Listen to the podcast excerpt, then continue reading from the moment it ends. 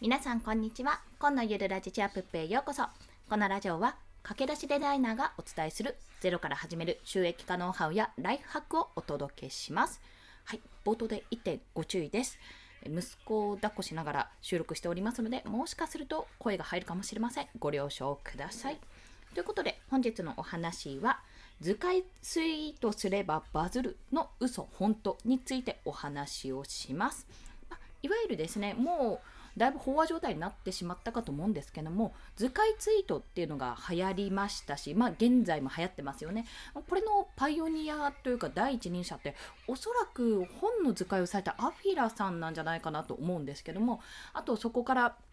うむこさんという方が、猫森うむこさんですねが、もう本の図解じゃなくて別に自分の考えとかブログのやり方とか副業の仕方とか、そういったもっと実用的なことに対しての図解を作るようになって、もうそれがめちゃめちゃ皆さんに届いたわけですよ。でそこから皆さん他の方も図解をやってみようということで、様々な方が始めているかと思います。そんな図解ツイートですね、この図解ツイートすればバズるっていうのは果たして本当なのか嘘なのかっていうところについて今日はお話をしたいと思います。こちら経験談ですね。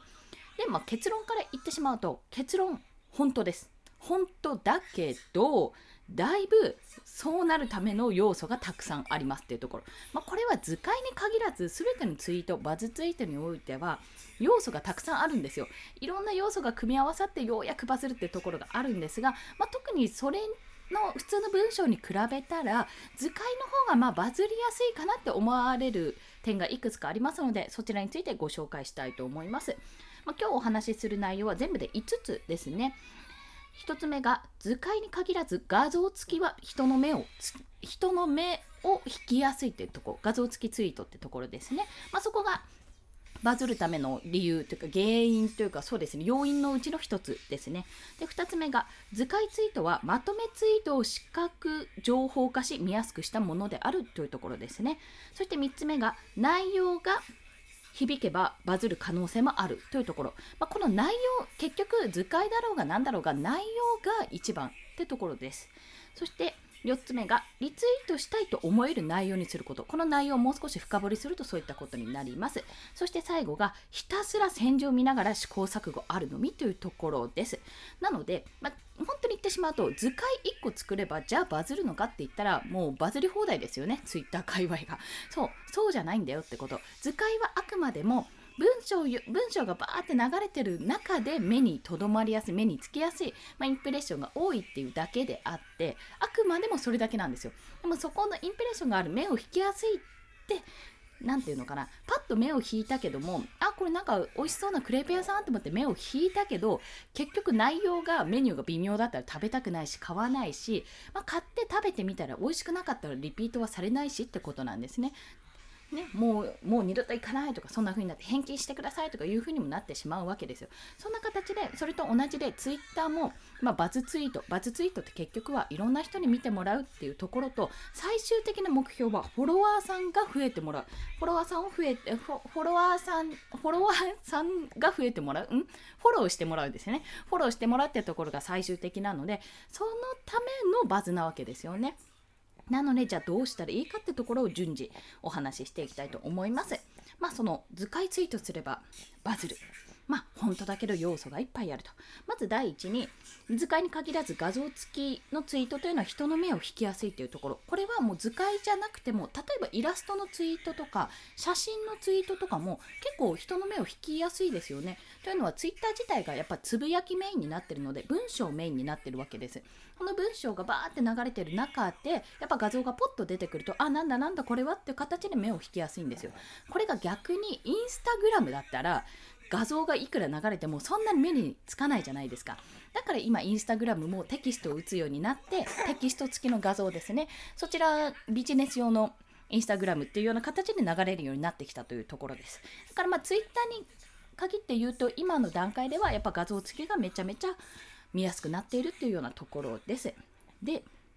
2つ目として、図解ツイートはまとめツイートを視覚情報化したものというところなんですよ。要はまとめツイートって、じゃあ3つのポイントとかいう形で文章化しておりますよね。それをもっと視覚情報化、要はパッと見て分かるようにしたわけですよ。漫画で分かるシリーズと同じですね。漫画で分かる7つの習慣とか、そんなような形でもっと分かりやすくしたものなんですね。まあ、これは人によっては文章よりもやっぱり絵の方が、漫画とかの方が分かりやすい、頭に入るっていう方がいらっしゃるので、まあ、すっごくそれはね分かりやすくするっていうこと、まあ、子供用のね日本の歴史とか、漫画で分かる日本の歴史とか科学の本とか、サバイバルシリーズとかも面白いですよね。あれいろんな知識をこう漫画にしてることによってすごく分かりやすい仕様になってます。まあ、そんな形でやるので、基本的には図解作るには表面的な理解だと図解は作れないんですよ。結構深いところまで理解してないとなかなか図解はしづらい。ただ聞いた話とか、あ、こんな事実あったんだみたいな、そういった驚きの情報だったりすると、もう図解一つで結構面白い、あ、こんなことあったんだっていう風に面白がってね、やっぱり人の目を引きやすいってところはあります。そして内容が響けばバズる可能性もあるということ。この内容っていうのがやっぱり重要で、それこそ猫森うむ子さんはこれはね見ていただいた方が早いんですけども、パッと見すごい分かりやすいんですよ。分かりやすいもので、あ、すごくいいなって思うものを書かれているんですけども、ブログの作り方とか、月5万から稼ぐ方法、そのロードマップみたいなものとか作ってるんですけども、それの何がすごいかって、うむ子さんのそのフェーズによって見方がだいぶ変わるんですよね。初心者が見て、あ、すごい、じゃあちょっと頑張ろうって思う時と、そこから数ヶ月経った後に見ても、あ、こうしていけばよかったか、あ、これはできてきたなっていうふうに、こう何度も何度も読み返せる教科書のような図解になってるんですね。まあ、それと連動してブログの記事も合わせてできてるので、そのブログを何度も何度も読み返すことによって、ちょっと詰まったらちょっと見てみようっていうようなコンテンツになってるわけですよ。だから内容がめちゃめちゃ分かりやすいんだけど、内容がめちゃめちゃ濃いんですね、見ていくと。そんなような形で図解を作っている方だったら、もちろん皆さんとしては、あ、これすごくいいからリツイートしようっていう風になるじゃないですか。それが4番目に言ったリツイートしたいと思える内容ってことなんですね。で、これリツイートだけじゃなくて、じゃあブックマークしようとか、ね、うむこさんおおとか、これいつでも読めるようにブログをブックマークして読めるようにしようとか、お気に入りにしてみようって風になるわけですよね。まあ、そういった内容を発信できるとやっぱりいい、良きです。まあ、それが何度も何度も読み返したくなるような内容っていうのは、やっぱりツイッターもしくはまあブログで、ブログへの誘導でもいいんですけども、ツイッターにおいてはやっぱり重要ですよね。リツイートすることで、あ、そういえばこういうのがあったなって、こういうのもう一回見返そうっていう形になります。まあ、そういう心理をつくような、やっぱり有益な1枚でこんなに情報が詰まってるのかってものを作れるとなおよしというところです。で、あとはアフィラさんのご紹介もしたんですが、アフィラさんは本の要約というのをされていて、なんかビジネス書とか有名なベストセラー書とかで読んでみたいけど、なんか長そうだな、なかなか時間ないなって思うものを本当に読みやすく見やすく図解化してるんですよ。ポイントを押さえて4枚かな、まあ、4枚って言っても1枚はタイトルなので3枚でまとめてるんですよ。それもやっぱり読み込まないとわからないことですよね、そこも。まあ、そういった形でそれを見るだけでも本当に読んだ気になれるっていうぐらいにすごく内容の濃い図解になってるので、それもやっぱ皆さんにシェアしたいし、リツイートしたくなりますよね。しかも無料で読めるわけですから、それはいろんな人に拡散したいわけですよ。はい。まあ、そんな形でリツイートしたいと思える内容にするっていうのもそうですし、そういったアフィラさんとかうむこさんとかの先人を見ながら試行錯誤していくってことが大切です。まあ、でも自分が正直言って、今のフェーズで、じゃあ例えば私が月に10万円稼ぐ方法っていう図解を作ったとしても、結局月に10万円稼いでないので、その信憑性がないわけですよね。言葉に重みがないって、じゃあ今の自分だったら何が発信できるのかってところを考えて、私だったらじゃあ月に1万稼ぐ方法とか、失礼しましたデザイナー歴2ヶ月でどうやって営業していたか、どうやって案件を受注したかっていう方法とかね、そういったものを図解にしていくと、まあ、少しはニーズがあるんじゃないかなということを思います。まあ、バズるかバズらないかは結局誰かがリツイートしてくれる、これはリツイート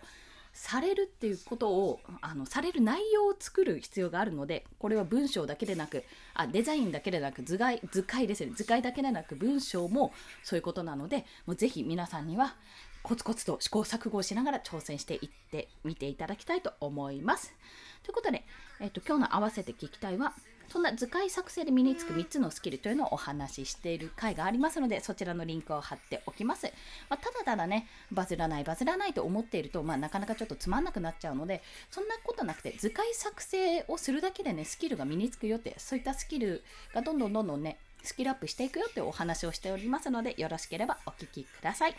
それでは今日もお聞きくださりありがとうございました。この放送いいねって思われた方、ハートボタンもしくはレビューなど書いていただけると嬉しいです。またスタンド FM では朝昼晩と1日3放送しております。